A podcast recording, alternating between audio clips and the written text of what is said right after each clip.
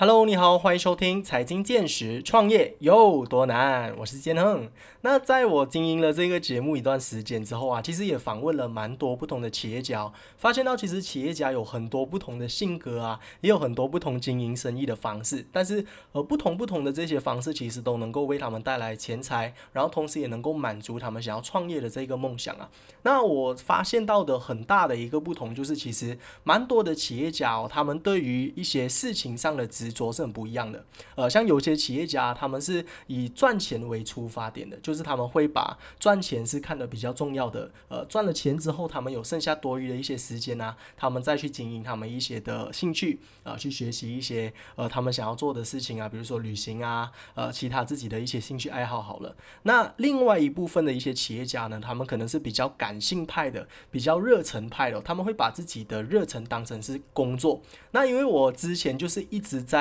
呃，对一句话是非常的有矛盾，然后一直非常的 很很不了解啦。直到现在我还是很不明白的，就是因为很多人都有劝告我说，要把自己的热忱当成是工作，呃，这样子你才不会觉得你的工作很烦啊，呃，你的工作有很大的压力啊，因为你做的事情是你非常喜欢的嘛，那你才能够坚持，那你才能够呃长久的持续做这一个行业。那另外一派的声音就是说，诶，当你把你的呃热忱当成是你你的职业了以后啊，其实你会很快的对你的热忱、对你的爱好失去这个热忱的。呃，因为工作和这个爱好始终是不一样的，就是说，呃，兴趣不能当饭吃这一句话了。所以在这两者之间，我是非常的矛盾的。呃，所以我一直都希望能够找到一个答案啦。所以今天我就邀请到了一个，算是一个比较感性派的创业家，因为他经营的生意呢是一个传统的行业，也就是 Batik 手工蜡染布这一个产业哦。呃，是在马来西亚非常非常 niche、非常非常细分的一个市场，不会有太多人会去想要认识，或者是想要去购买这些手工蜡染布，除非你对它是很喜欢啦。那对于这一种文化传承者，对于这一种艺术企业家，他们的他们对于创业的看法又是怎么样的？他们又怎么样去平衡，就是赚钱和热忱这两样东西？我马上邀请他出来跟我们分享他的创业故事哦。他就是 Chande 手工蜡染布的创办人，我们有联系。谢谢谢谢建恒的邀请，大家你们好，我是联系，我是 Chande 手工蜡染布的创办人。Hello，Hello，联系你好。其实我在这里可以跟大概呃大概的跟大家讲解一下，其实我为什么会认识到联系啊，是因为在上两个礼拜吧，呵 呵应该是就是在呃周末的期间，我就呃到一个市集去逛逛。这个市集在 GMBB，是在同山医院的对面哦。他们有一个平民市集啦，然后在那边就有很多这些 startup 的 business 啊，他们是卖一些很有文艺气息的东西。像刚刚联系有提到，手工蜡染布是很有文艺气息的，就有卖一些手工制品啊。然后有卖一些食物啊，一些衣服，然后就看到他的衣服很漂亮哦，都是在卖一些传统的 body，然后就跟他订了一件，然后也非常荣幸可以邀请到他来跟呃跟我们一起做分享啊，就是来了解一下。所以我们其实简单来说，就是在一个 bazaar 上面认识的。那那在今天呃这个节目开始之前呢，能不能够请联系，就是大概来一个简单的自我介绍，简单的背景介绍，让来让大家知道一下你从事这个行业有多久了？那你在从事这个行业之前哦，是从事什么其他行业的？我们想要了解一下。哎，好的，我本身是来自呃登嘉楼的一个马来渔村，呃名我那个地方叫做呃班达马让，虽然它是叫班达啦，它但是它是很小的一个镇来的。那么我们的那边的村民都是以捕鱼为生。那么呃什么时候开始接触这个蜡染布？是在我呃 Form One 的时候，那个时候嗯。马来西亚政府开始呃呃提倡那个呃 Visit Malaysia Year，所以那年开始呢，就很多的呃外国人涌入马来西亚。那么他们特别喜欢马来西亚的海岛，其中一个来到的地方呢，就是登嘉楼的棉花岛 Pulau Kapas。那么 Pulau Kapas 就坐落在我们 Bandar Marang 里面，所以我们那一条街以前人们都叫做 Cowboy Town 的，因为它很很有嗯。牛仔的风格的它的建筑物，所以那些呃游客都很爱过来。那么他们来呃棉花岛，他们就喜欢穿清凉的服饰嘛。但是来到那么呃算蛮落后啊，我们的小镇是很落后的。呃这个一个马来渔村，所以很难找到适合的服饰去岛上玩。那就这样巧，在那个时候，我母亲是开杂货店的，呃，我们的家有呃有呃旁边都是马来人，呃呃居住的地方。那么有一个一个呃外国人就看到我们家隔壁一个马记在卖那个蜡染布，就是 b a d。再看看我们的杂货店里面有一架真车，那么我我母亲就呃呃就就这个这个外国人就呃建议我母亲说，不如我跟你的邻居买蜡染布，然后你就麻烦车一条裤子给我，那么我就可以穿去 那个那个棉花岛布拉嘎巴斯去玩。我母亲说，她她其实不会缝纫的，她不会操作呃政策的，so 但是那个洋人给了妈我的母亲很大的鼓励，他说。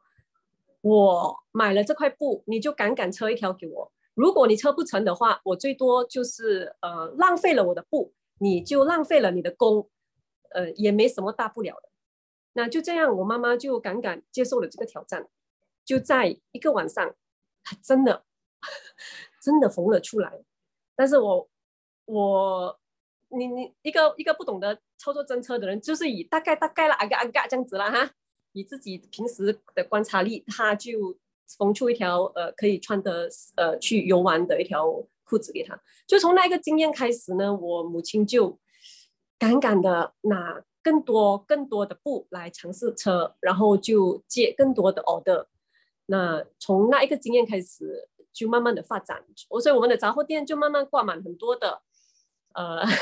很多的短裤啊、长裤啊、那些 singlet 啊。都是很符合呃外国人去去去呃棉花岛游玩的那些那些服饰啊，就这样子。那么 OK，这个是我如何认识蜡染布。那就我我母亲就从那个时候常常呃带着我们去呃我们甘崩不同的，他们叫吉浪啊，虽然是讲吉浪巴迪啦，但是它不是厂啊，它是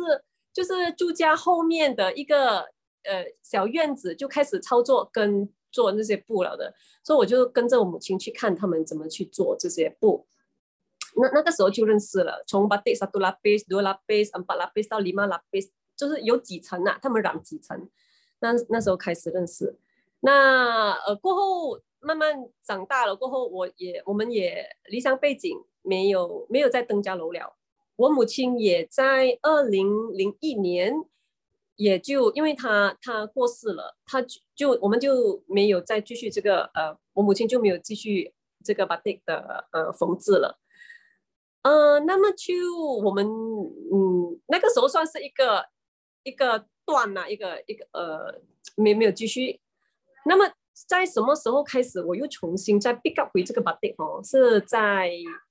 呃二零二零年的时候。当我们还呃正在处在 MCO 的阶段，但是政府已经呃可以让我们跨州了。跨州的时候，我就从呃吉隆坡回到登嘉楼。呃，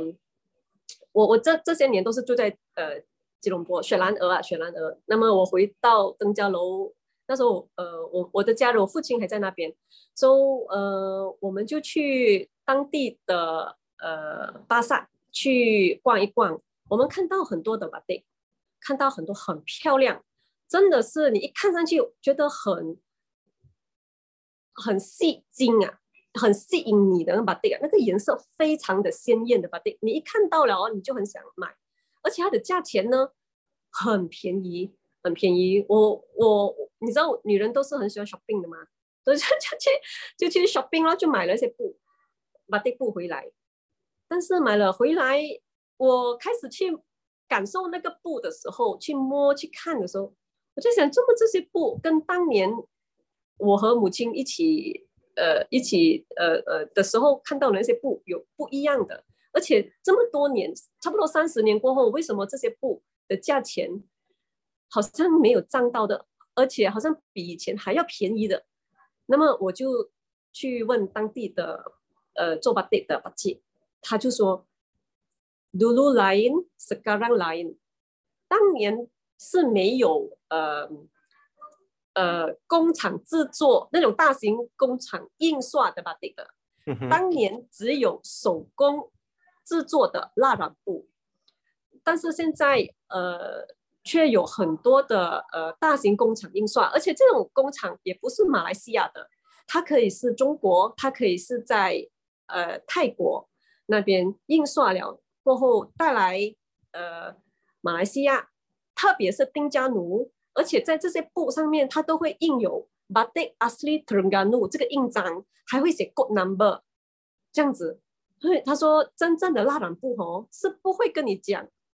Batik asli Terengganu 的，他们是不需要写这个字的，而且他不会有 good number 的。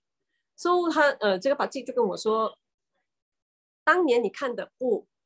已经慢慢的很少人去经营了。呃，当年一个小钢泵，不要讲一个钢泵啊，就说好像比比如说一个班达布中样子哦，一个班达布中样子就有五十个经营拉染布的本乌沙赫啊，现在。整个丁家奴这么大，可能只有十个吧，嗯哼，所以越来越少了。所以呃，因为它的制作方法是非常困难的。呃，我先讲到，没关系，没关系，可以继续的，没问题，没问题。好，呃，再讲回我是怎么怎么呃创办这个产品，就是因为那一次的购买。让我知道，原来蜡染布在现在来说，就是有分真伪，有真正手工蜡染的，也有是呃工厂大大型工厂呃 digital printing 的印刷，好像 photo state 这样子的那种。所以那个时候，我觉得连我本身身为定家奴人，连我曾经也呃经营过 batik，跟母亲一起经营 batik 的一个人。都会把巴蒂分不清楚，到这个时候，所以我觉得，哎，不行哎，不行，我我很想把丁家奴真正的巴蒂介绍给，不是介绍给任何人呐，任何人，我就是要把我刚崩这个美丽的东西，嗯，不用带到国际了，带到 nationwide 已经很好了，让大家知道原来丁家奴还有呃。那个很漂亮的一个很漂亮的一个一个呃传统工艺还存在着，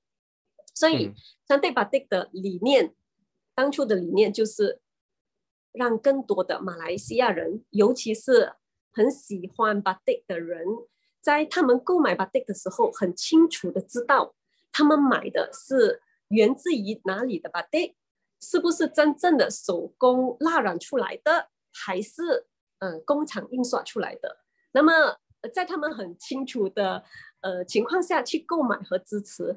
啊，我是这这个就是当初我为什么会把它带出登家楼的一个呃一个一个一个理念就是这样子。我我本身是一个 qualified pharmacist 的，嗯，所以我本身有一个固定的职业，OK，但但是就是这个经验让我觉得我我很想好好的，诶，好好的，嗯。呃，干一场，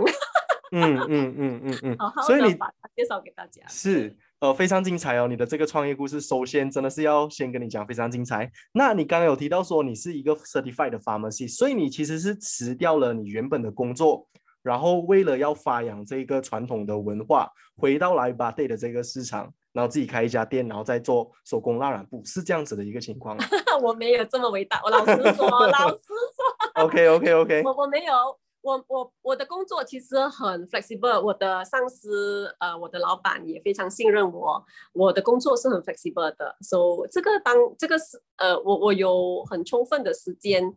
去去发挥我的 body 啊。I see I see，所以这个可以算是一个 side hustle 啦，就是你在工作之余，另外想要发展的一个事业。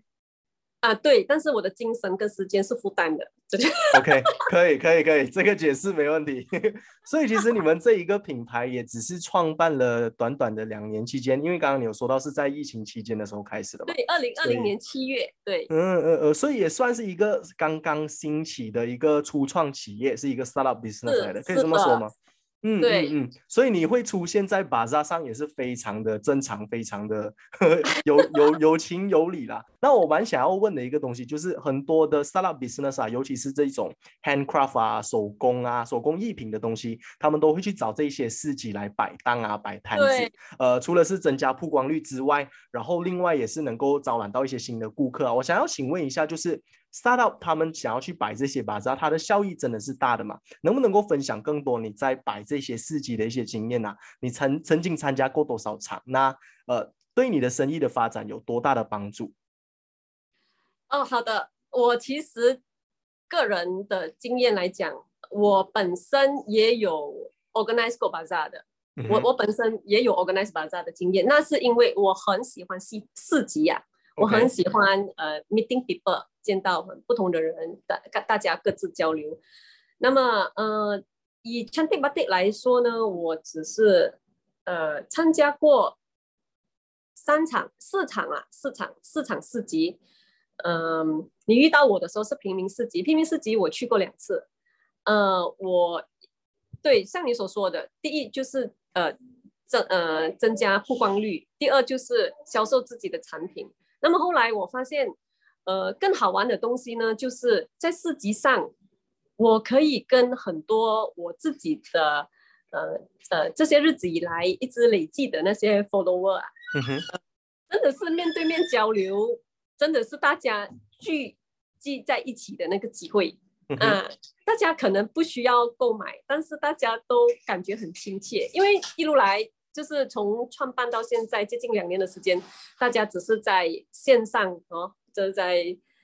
呃 social media 里面交流吧。但是四级是一个平台，让大家非常轻松，呃呃聊起对蜡染布的喜爱呀。嗯，所以它它是一个很好的、很轻松、很的一个一个一个交流平台，跟跟我们喜呃那些 body lovers。嗯嗯嗯，所以你认为说它是一个能够帮你增加 engagement 的一个东西，就是让你的呃销售族群他们对你的品牌更加有粘稠度啊，因为在他们认识了这个品牌之后，也认识到了你创办人本身，所以会有更多的这一些接触啊，对你的品牌有更多的了解，所以之后只要想到 body 都会想到你们的品牌，想要来这里购买啊，对不对？因为他们可以接触到这个真人本身，他们就知道，哎，这个品牌确实是。呃，存在的，呃，那么呃，so 呃，真的是呃，有认真在经营啊。嗯，对，这个很重要哎，希望大家可以看到，像对吧？电视真的很认真的在经营着这个品牌。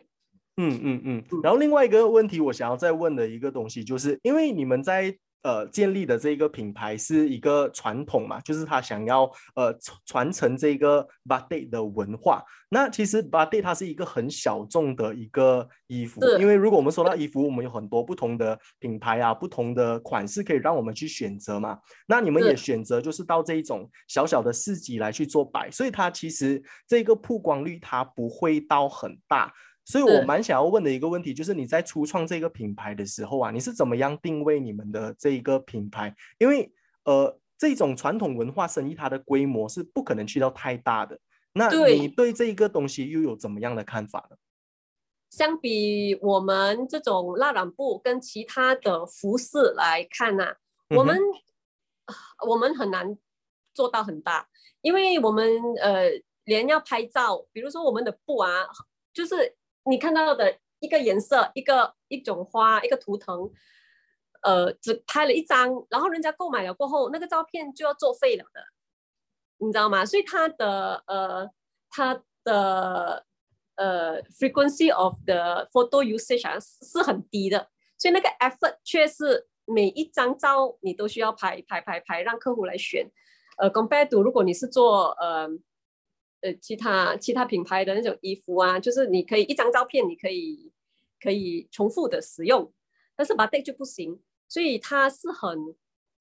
它是呃怎么说啊？传统手工工艺，呃，它它就比较细啊，所以我们要一个一个这样子去解释说，呃，这个这条布它是怎么样的去制作的，然后它的颜色只有。A、B、C 这样子啊，你的选了这条就没有了，另外一条就这样子，所以我们需要很多的一对一的，嗯，一对一的 customer service 这样子啊，啊，去跟他说。那么 bazaar 这种是很适合呃 batik 的，所以我们就可以让呃更多的呃更多的民众去了解呃每一条不一样的布啊，这样子，我我不知道有没有回答到你的问题啊？有，其实呃。对对对，你是有回答到我的问题，只是说这个定位的部分呢，就是你在原本已经知道说 b a t 它是不可能做成大规模的，所以你就一直往这种 bazaar 的方式去，因为像刚刚也有提到说，呃，它可以帮助你的品牌增加粘稠度嘛，就是因为你不可能把它做成大规模，不可能把它推出 mass market 的，所以我们就慢慢的一直招揽起这些对 b a t 有兴趣的这一个顾客群，然后慢慢的培养起这个粘稠度，是这么说吗？对对对。嗯，就就是就是这一个感觉，就是这一个 concept。呃，目目前就是这样子了。对，目前是这样子，因为这个 batik 是它的 market 是很 niche 的，然后喜欢 batik 的人都是喜欢独特性的人来的，所以你要独特性，你你就不能大规模太哇，人家有我也有这样子就做不到了。所以这个这个就是 batik 独一无二，就是因为它独一无二，所以对，只就。只能这样子做，对，而且另外它也是手工做的，所以那一个过程是相当的繁琐啊。就是比起平常那些 mass market、fast market 的衣服，因为他们每一季他们会推出不同的 season，又有不同的款式，所以它是完全不一样的一个市场，完全不一样的顾客群，所以销售的方式也不能够两两个来做对比了。我认为，对，对，嗯嗯，而且而且我现在。做比较多就是量身定做，所以每一个客户身形都不一样啊。所以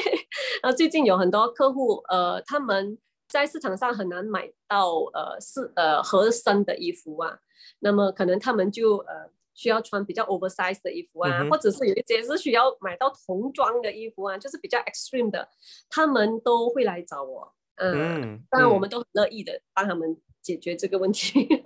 OK OK，I see。那其实对于讲到就是这种传统文化传承的这一种企业啊，我第一个刻板的印象就是说，呃，他们身为一个创业家，他们其实更想要有的一个东西就是。呃，传承这一个文化，就是传承文化是摆第一位的，那赚钱是摆之后的，就是比较重要的是那个成就感啊，比较重要的是那一份感情啊。我想要请问一下你，就是在创业的这整个过程当中，其实你是以一个怎么样的心态来在经营这整个 Chande Bade 的 business？你是想要以一个创业家的角色吗？还是你是想要把这个文化就是流传下去的？OK。呃，首先我在做这个开始讲 day by day 的时候，我知道我自己的 limitation。嗯哼，因为我本身是一位一位母亲，我有四个小朋友。那么我知道，如果要把它企业化的话，它是需要很多的时间、精力、精神呐。呃，当然初创的时候我是很投入的，到现在我依然是很投入。呃，那么在企业化方面，我觉得。那个是我的 limit，所以我就呃把自己的格局，应该说我的格局就呃现在说呃，只要我呃只要这个登嘉楼手工蜡染布都还呃还存在的，我就一直做下去。那么呃刚才讲到就是要传承这个东西，这个不是说我。我想多努力传承，它就可以传承的。因为拉朗布其实不是华人的文化，对，它是马呃马来同胞的文化，但是它是在我的成长过程中很大块一起成长的，其实是变成了也是我们的呃我们的一部分。所以呃，但是现在老实说，像刚才我所讲的。呃，现在在经营手工蜡染布的呃的本乌沙赫啊，就是他们正在做的那些那些，应该说老人家了啦，只有他们已经是 veteran 了的，已经是少之又少。所以我心我是告诉我自己啦，就是我能够收集多少登嘉楼蜡染布，我就做多少。总有一天我没有办法再收集的时候，那么也也不在我的控制范围了。因为呃，现在呃，在马来西亚，如果说要接受正统的蜡染布教学或者是课程啊，UIDM 是有 offer 的，UIDM 但是他们是用禅定的方式，就是用一支笔里面装了蜡，然后就是呃 free hand 这样子画的。那个在 UIDM 有教，但是 UIDM 却没有呃教那个呃用那个 block 啊，我们讲一个模型用 block 这样子来做的，因为以要用 block 的话，它的工程是非常的复杂，呃一块布如果要做出来，要至少两个人，至少两个人来做，然后要至少三种 block，然后要至少三天才可以完成一块布。但是如果是用禅定的话啦，用一支笔来画，呃，来画出那个 batik 的话，free hand 画出的话呢，一支笔一个人一天就可以完成了。那么目前为止，登嘉楼手工蜡染布是将要失传的一个传统工艺。嗯哼，也就是因为这样子，我觉得在我还能及时把它推广的时候，我就会呃尽量去把它介绍给大家。所以传承到多久，这个就不在我的掌控里面了。嗯嗯嗯，所以就是尽自己的所能，然后也有自己的一些人脉啊，也有自己的一些资源，所以就呃快快的把它整合起来，然后在你有能力的时候，就把尽量的把它传承下去了。对嗯对，嗯嗯是的，OK，了解。那其实因为我在就是有访问过了那么多的创业家，很多的 startup business，也有一些是呃规模可能比较大的一些企业家，就是我发现到其实企业家也有分好多好多不同的种类啊，就是有一些他们真的是以呃赚钱为前提的，就是这个东西是和他们的热忱完全没有关系的，他们在外面还有很多其他的爱好啊，还有自己的嗜好，这个纯粹是他们赚钱的一个工具。那像很多的这种艺术啊、文化的这些创业家，反而他们是更在意的是他们作品能不能够呃很好的推出市场啊，能不能够得到就是市场上一些人的喜欢。像你刚刚有提到说的，那 a t 它是一个很 niche 的 market，在 Bazaar 上面摆，呃，可能很多一百个人走过，只有三个人啊、四个人会对它感兴趣，甚至开启一个话题想要跟你来聊天。所以这个它是呃更多的是那一种感情、那一种情感啊。所以我想要问一下哦，就是你是属于哪一种方式来在经营这一个生意？那如果是后者的话，我想要呃更加了解一下你的一些心声啊，你的一些呃心态上的转变啊，就是你在看待做生意的这个过程当中，其实你得到的是什么？嗯呃，刚刚创业的时候，那那个呃初心是非常单纯的，这么美的东西，当然是要介绍给越多的人就越好哦。然后后来得到很好的反应，嗯然后我是觉得，呃，我们也不可以说，呃，如如果说就是呃，我我也不算是什么文艺工作者啦，我只是其中一个去推广呃传统工艺的一个人。那么我我觉得，呃，这种精神应该在经济上得到一些平衡的，不然呃，我们如果那那个平衡很重要啊，是因为在推广的当额，呃，是需要时间跟精力啊。如果说，呃，纯粹就是为了伟大的、嗯伟伟伟大的去推广这个工作的话，呃，我觉得，嗯、他当你失去我，呃，我我该怎么说呢？就是说，呃，你应该，呃，为你的付出得到一些回馈。那么在金钱上的回馈，我觉得是当然是理所当然的啊，因为我把嗯美丽的东西介绍给你，然后呃，我我获取一些金钱上的回馈，嗯。就这是很好的啊，很健康的。对对对对对，我觉得这一段分享的真的是非常好啊，因为我真的发现到有很多的这种艺术的企业家、艺艺术的创业家，他们比如说是做音乐的、做电影的，他们的生活真的是 可能是三餐都没有办法吃饱，都要把自己的作品就是推广给很多的人知道啊，就是期望总有一天自己会走红的那一天。呃，这种故事是很精彩啦，很心酸，很多人听到之后都会觉得很精彩，想要拍手给他们。因为这一种故事就是有那种呃高潮迭起嘛。但是回到来现实，其实我们做生意啊，我们工作其实为都是为了三餐温饱嘛，对吧？所以其实很多的艺术工作者、艺术创业家，其实他们能够从这个故事当中学习到的，就是生意它始终还是一个生意啊。我们还是要懂得如何从中得到一些更多的利益啊，如何提高整个生意的效益，不能够只是单纯为了就是文化的传承啊，又或者说单纯为了自己的一些情怀啊、感情啊这一些东西。所以我认为这一点真的是分享的非常好。其实我的 follower 或者是那些 batik lovers 哦，他们其实是非常 support 的，他们很乐意去呃呃为我们的的什么我我们的付出啊，是叫付出吗？就是说我我们提供的，我也不算是啦，就是我们所提供的那些 options 啊，我们的 offer 哦，他们其实是很乐意的。呃，乐意的付费的，他们很乐意，他们觉得非常的珍贵，所以我觉得这个是很公平、很健康的一个呃一一个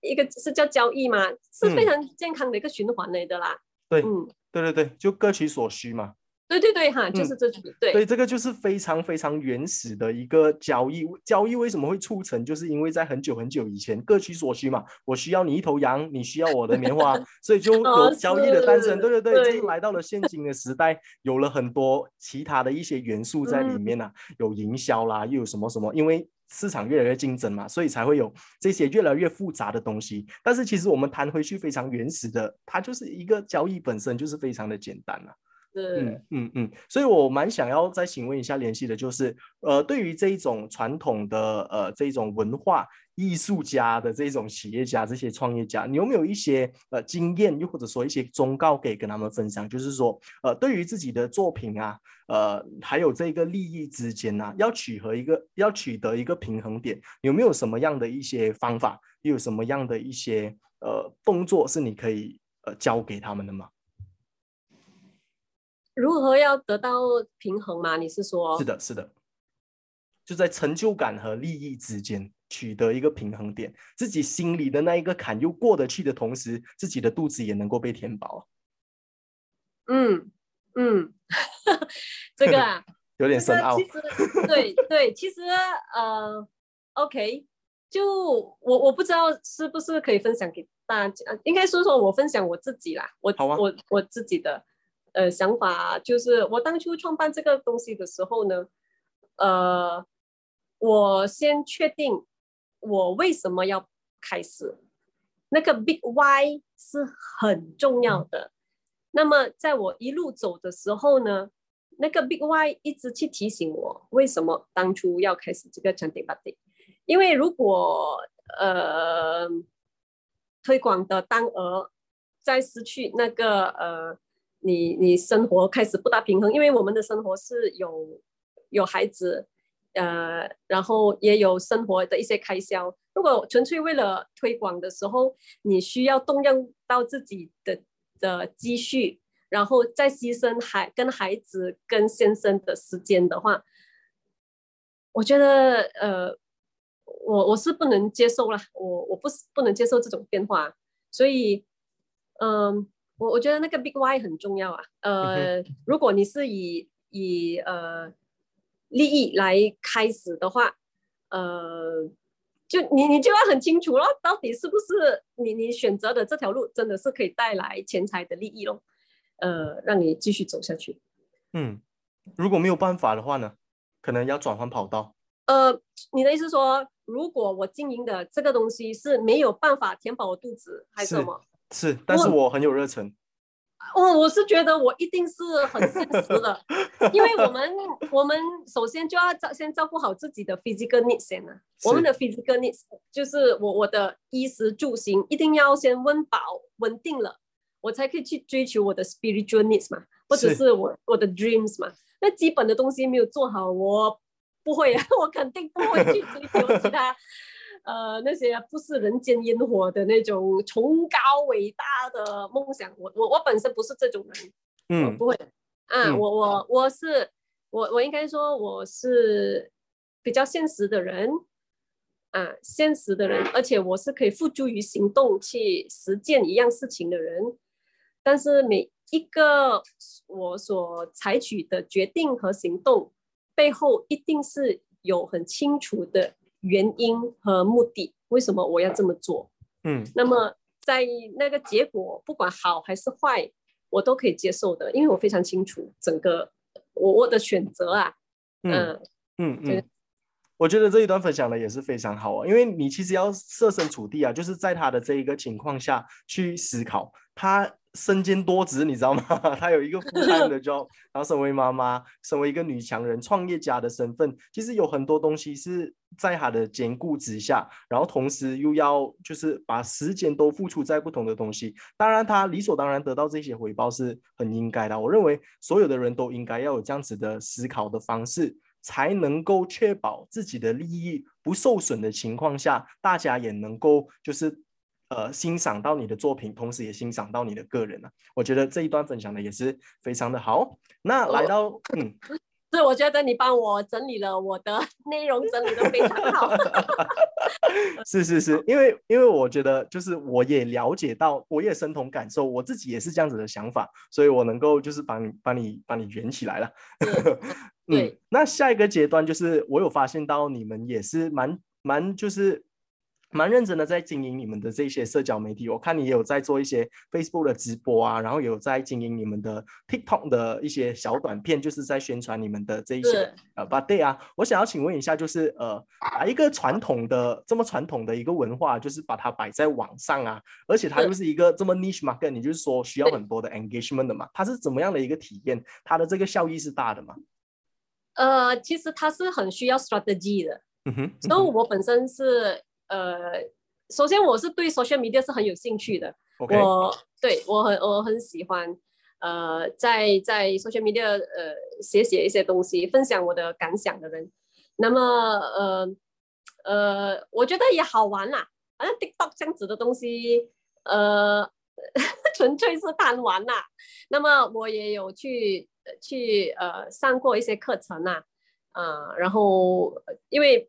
当然是要请教人家，就会节省一些时间呐，不要闭门造造车是吗？是这样子讲嘛？所以啊，所以我我就尝试去去玩一下啦。啊，但是我比较多是在 Facebook，呃呃，比较多 engagement 啊，呃呃，我的我的出现在 Facebook 比较好，其他的我还是在摸索当中，还不算是非常的，呃，还不是非常。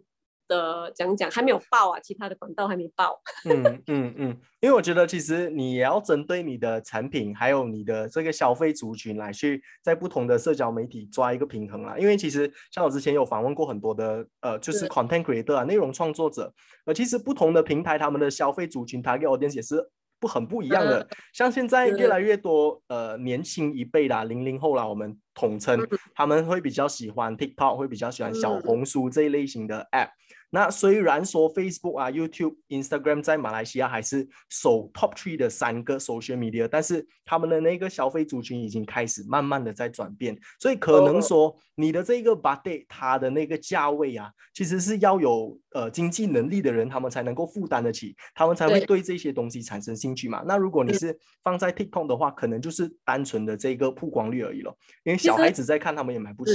对对，其实呃，对我来说啦，TikTok 是一个让我 document 下来我的呃我的过程，the journey of Chanti Batik。所以，我我我的我在 TikTok 的心态是 documenting 啦。嗯嗯嗯。都我没有放很大的期望在那里，我比较多还是经营在 Facebook 啊。是是是。我觉得这个 documentation of journey 也是一个非常好的一个东西，就是有一个纪念价值啊。就算是你的生意在往后可能是他输了，如果是失败的话，至少还有一个很好的回忆。那如果是成功的话，你分享给其他的一些人看，哎，原来我以前是这样子走过来的。其实不管是对于你自己个人也好，对于你的下一代也好，或者是对于你身边的朋友也好，这个分享是非常重要的啦。同时，它也是一个快乐的泉源，我认为。嗯，是是是真的，嗯可以玩一下啦。OK，了解。那再来哦，再想要请问一下联系的，就是呃，能不能够就是给我们一个统称，在你整个创业的过程当中啊，这两年啦，就是 a Day 这一个品牌诞生到现在，你认为你学习到最重要的一个是什么？哦，OK，应该是如何平衡呃自己想做的东西和呃自己觉得生命中很重要的东西。呃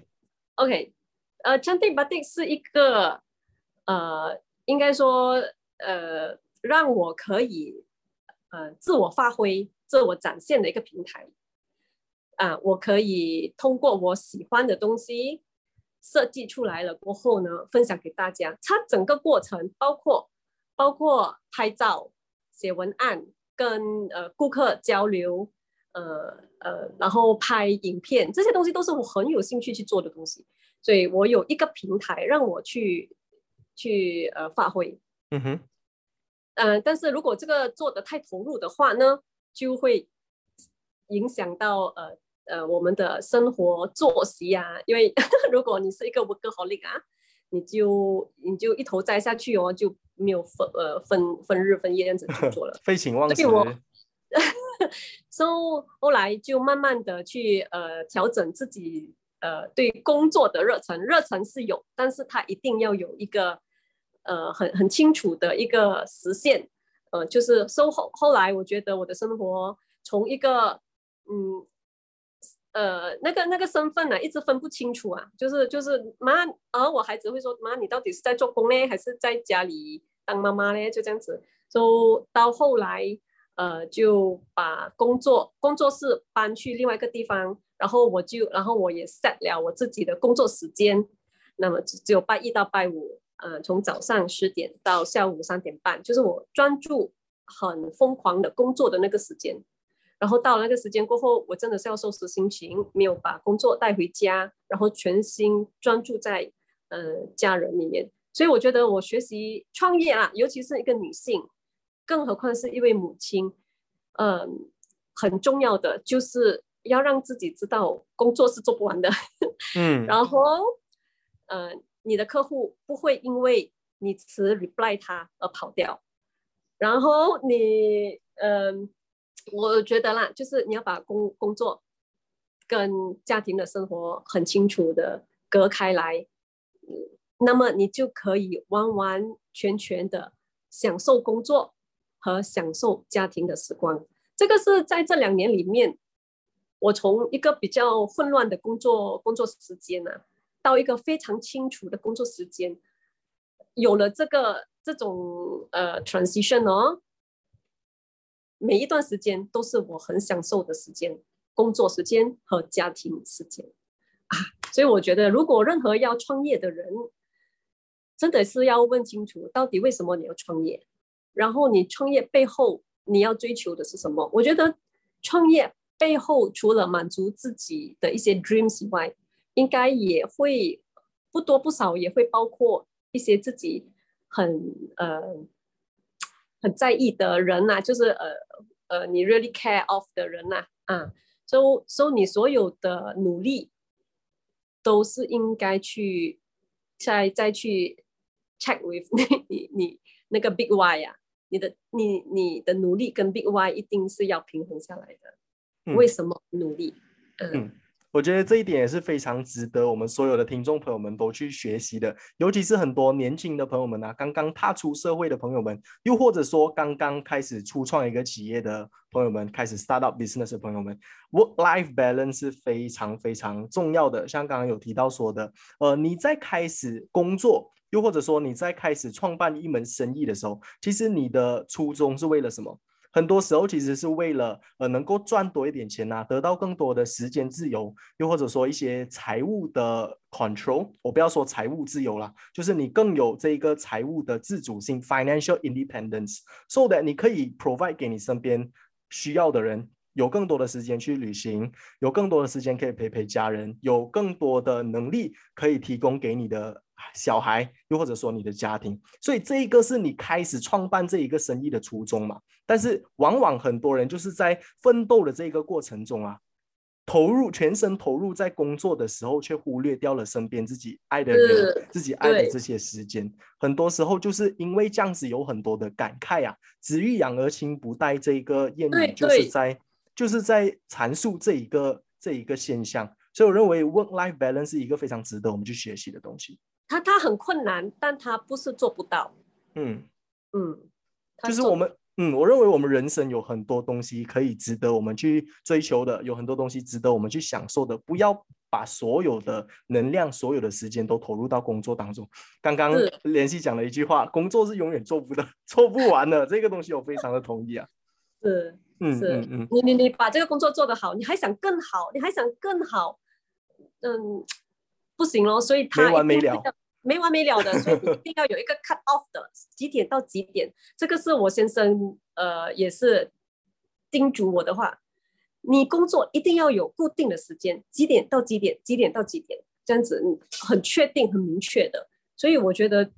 呃，这个是我学习学习到一个很很很重要的一个东西。我觉得，嗯嗯嗯嗯。然后另外一个东西就是，当你很投入在一个工作了之后。你能够持续多久？这个也是非常重要的一个 factor。很快你会 burn out 的嘛？很快你会失去热忱啊，又或者说很快你会呃没有办法努力下去啊。休息是为了走更长远的路了，可以可以这么来一个来一个完结。是 OK。那来到我们今天最后一个问题哦，呃，能不能够再请联系，就是给我们各位的呃听众朋友们，不管他是一些年轻的艺术企业家也好，不管是一些 startup business 初创企业家也好，有没有一些呃？经验的分享，又或者说一些忠告、一些鼓励的话语，可以告诉他们的呢？呃，好的，我是觉得，呃，还是讲回那一句话啦。当你开始任何一个 new project，就是哦 new business，你真的是要问自己，why you start this and what is the big why you you do this？所以一直重复的问自己，甚至并不是在脑袋里面想，而是用一支笔。跟一张纸写下来，Big Why 到底是什么？更加具体的写下来，你为什么要开始这这门生意或者这个 project？那是第一点。但如果你真的是要开始，你觉得是的，我真的呃很想去发展我的梦想，我的我要开始创业。呃，我觉得因为现在很多人都有机会创业，呃不呃创业的门槛不是很高，所以当你认真。决定要创业了过后，一定要找到自己的优势。优势啊，就是嗯呃，已经不再是什么呃呃，可能以前人家讲 unique 啊，有自己的 uniqueness 啊，你的独特点。嗯哼。但我觉得现在更加是你独特点有没有竞争力？嗯哼。因为很多的独特点都都是很 common 的，所以每个人都觉得自己很独特了。那么你独特点有没有真的是很？很有竞争力啊，就是价值啊，有没有价值？有没有容易被抄袭呀？嗯啊，我觉得在在往那方面去钻钻研，找到自己的独特点、竞争力的时候，然后再呃呃，同时携带你的 Big Why 去发展它。嗯，我觉得你就可以在这个 business 里面比较顺遂，比较一帆风顺了。不然你会一直卡在。为什么人家没有跟我买，跟别人买？那个理由不够坚，那个理由不 strong 啊！你要有自己的理由。为什么别人是跟张迪买买？为什么人家是要找建恒来合作？那个 big Y 跟那个竞争力要要很清楚啊！嗯，那就会很顺利啊。对我曾经读过一本书，叫做《Unfair Advantage》。呃，除了 unique selling point 之外，你有没有一些是你觉得哦对其他人不公平的，只有你有，别人没有的？这个叫做 unfair advantage 哦。有些人很有钱，这个也是一个 unfair advantage。因为呃，如果我打一个比喻啊，就是这个世界上这么多人会唱歌，但是来来去去我们喜欢的那那个歌手都是那几个而已，就是这些呃非常经典的这些 legend 的歌手啊，可能中文的乐坛就是四大天王。这么多人会唱歌，可能有两百个人会唱歌，但是为什么只有他们四个可以那么火红？可能有些人会加出加一些其他的元素啊，一些个人的魅力啊，一些穿着打扮啊，一些模仿的技巧啊，等等等等等等，这一些是我们可以再去附加的一些条件，来让自己更加特别，让自己的生意更加有价值了。所以呃，今天呃，透过今天跟联系的分享，我相信除了了解到了这个 b a d 的文化之外，我们也了解到了很多，就是工作还有创业的这一些心态，然后呃。怎么样？就是理清自己一个非常清晰的目标，来让自己有一个很好的方向去达成自己的目标了。所以，我们再次一个掌声来感谢我们今天的嘉宾，他就是 Chande 手工蜡染布的创办人。我们有联系，Thank you，谢谢李建恒，谢谢。